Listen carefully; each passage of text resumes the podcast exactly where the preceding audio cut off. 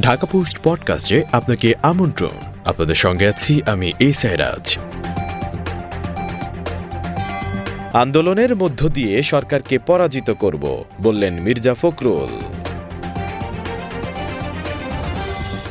আন্দোলনের মধ্য দিয়ে ক্ষমতাসীন আওয়ামী লীগ সরকারকে পরাজিত করা হবে বলে মন্তব্য করেছেন সদ্য কারামুক্ত বিএনপির মহাসচিব মির্জা ফখরুল ইসলাম আলমগীর। তিনি বলেন, গ্রেপ্তার, আটক, হত্যা ও কারাগারে নির্যাতন করে আন্দোলন বন্ধ করা যাবে না। সোমবার সন্ধ্যায় কারামুক্ত হয়ে নয়াপল্টন দলীয় কার্যালয়ের সামনে এসে তিনি এ কথা বলেন।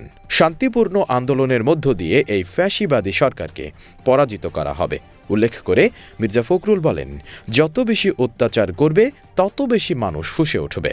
আন্দোলনের মধ্য দিয়ে তাদের পরাজিত করবে। আন্দোলন আরও তীব্র করতে হবে, তার মাধ্যমে এদেরকে পরাজিত করতে হবে। শুনছিলেন ঢাকা পোস্ট পডকাস্ট, দেশ বিদেশের সব প্রান্তের সর্বশেষ খবর জানতে ভিজিট করুন ঢাকা পোস্ট ডট কম।